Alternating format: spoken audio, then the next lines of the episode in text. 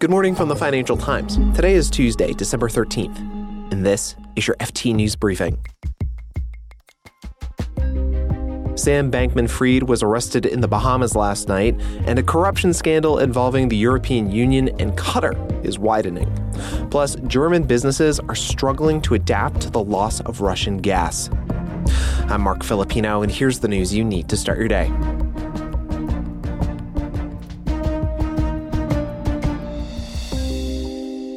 Police in the Bahamas yesterday arrested the disgraced crypto tycoon Sam Bankman-Fried after formal notification from the U S that it had filed criminal charges.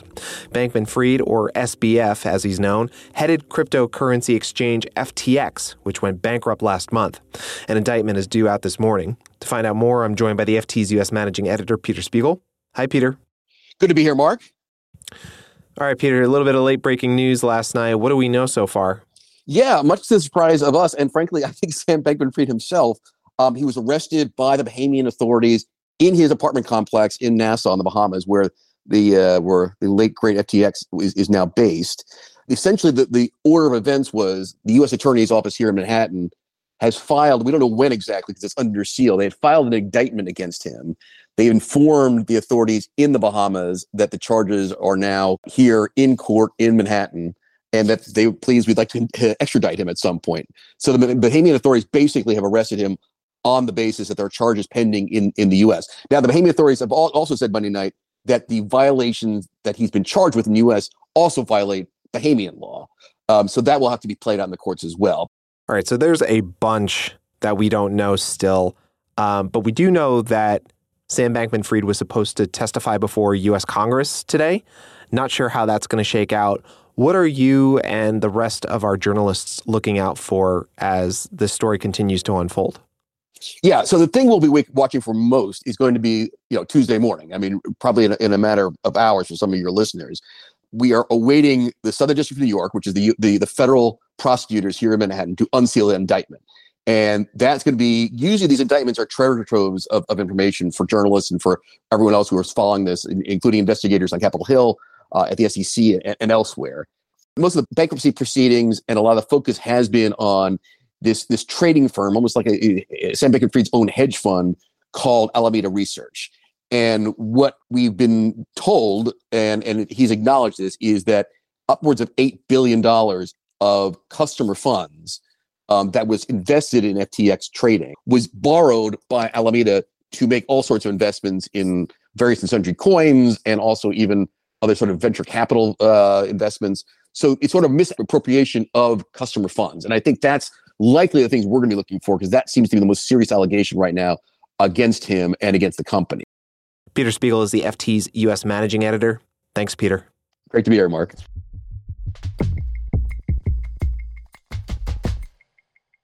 Belgian police raided a European parliamentary office yesterday. It's part of an ongoing corruption investigation involving European lawmakers and officials from the Gulf state of Qatar.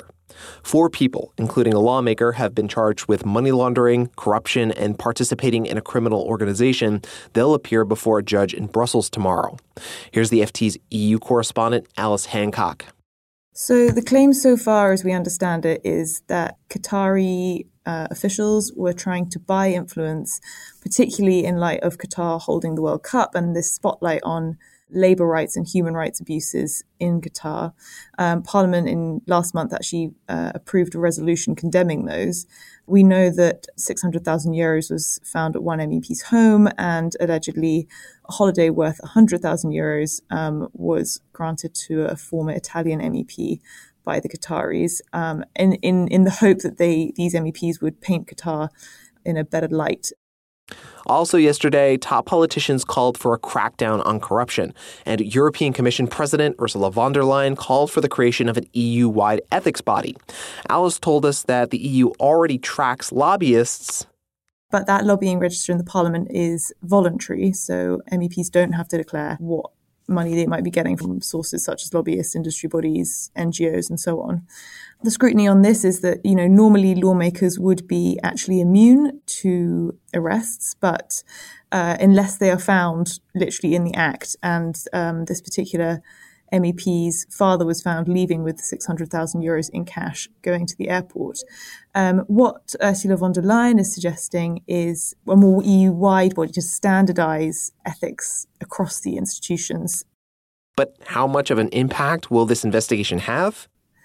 It's an interesting question because in two thousand eleven, the Sunday Times in the U K, some of their journalists posed as lobbyists and managed to get M E Ps to take money in exchange for influence. Um, and indeed, three M E Ps were arrested as a result of that investigation. And yet, you know, here we are again, ten odd years later, talking about the same thing. So there's a question of, you know, do these storms really have an impact? Um, I mean, I can tell you as we're speaking, there's another raid on the European Parliament going on. So this could be a much more widespread thing than we think. And if that is the case, then perhaps it really could undermine trust in the E U institutions. That's the F T's E U correspondent, Alice Hancock.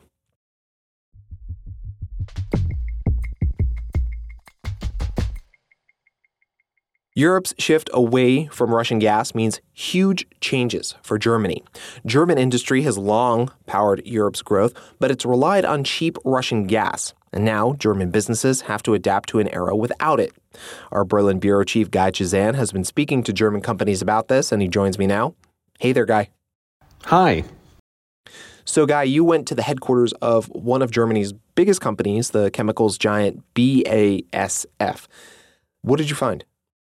Ludwigshafen is this incredible site. It's absolutely enormous. It's the size of a small town on the banks of the Rhine, and it runs on cheap Russian gas, or at least it did until recently. B A S F is still getting gas. Uh, it doesn't have a shortage, but the price it has to pay is much, much higher. One of the most immediate ways it responded was by shutting down its ammonia plant and also reducing the run rate of its acetylene facility. These are two very important chemical building blocks for various modern industrial value chains. So it has a sort of enormous knock-on effect on the production of all kinds of important goods. And then B A S F announced in October that it was going much further and that it was going to have to shave one billion euros of costs over the next two years. And more than half of those cost savings would be borne by Ludwigshafen, the main German site. But as you also report, B A S F is also building up its business in China, which is already very sustainable. But it means it's reliant on another country that has its own risks.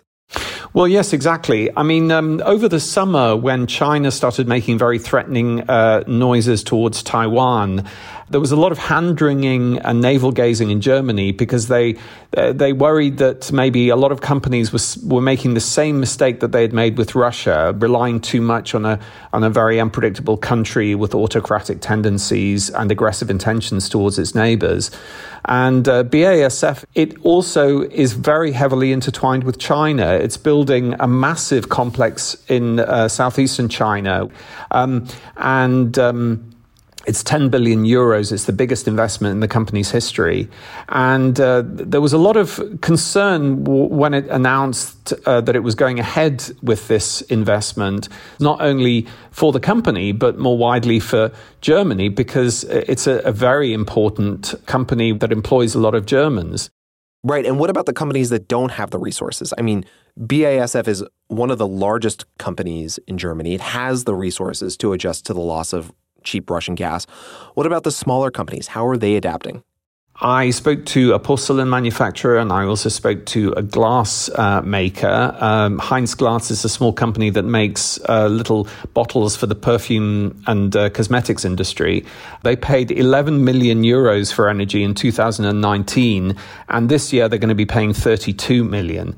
Uh, so this is extremely difficult for them. But they're just emblematic of Um, the crisis that is really uh, reverberating through the entire energy-intensive sector of the German economy. Uh, we're talking about companies that make things like um, metals, um, that make wood products, that make print products, um, textiles, that kind of thing.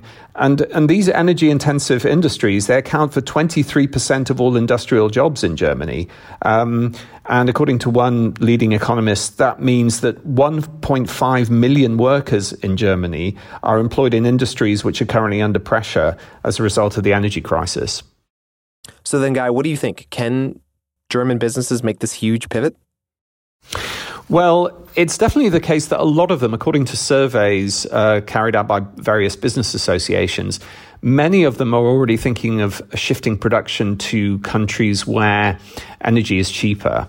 Um, and a lot of them are thinking that uh, America might be a better place for them to invest because of these massive subsidies uh, that have been announced as part of the Biden administration's Inflation Reduction Act, which is creating a very, very Um, attractive environment for uh, companies that want to invest in green technologies, especially. Guy Chazan is the F T's Berlin bureau chief. Thank you, Guy. Thank you. You can read more on all of these stories at F T dot com. This has been your daily F T News Briefing. Make sure you check back tomorrow for the latest business news.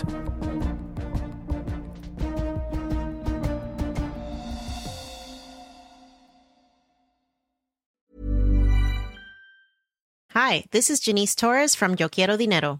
From a local business to a global corporation, partnering with Bank of America gives your operation access to exclusive digital tools, award-winning insights, and business solutions so powerful, you'll make every move matter. Visit bankofamerica.com slash banking for business to learn more. What would you like the power to do? Bank of America N A, copyright twenty twenty-four. Here at Bellingcat, we get to the bottom of things. From a global crisis to an underreported event, we find the facts using publicly available tools and resources, uncovering what is hidden on and below the surface. We connect the dots using social media posts, satellite images, and public records, and empower others to do the same by sharing how we do it. The ability to do so is only made possible by our readers, supporters, and community members. Care to join us? Learn how at bellingcat dot com.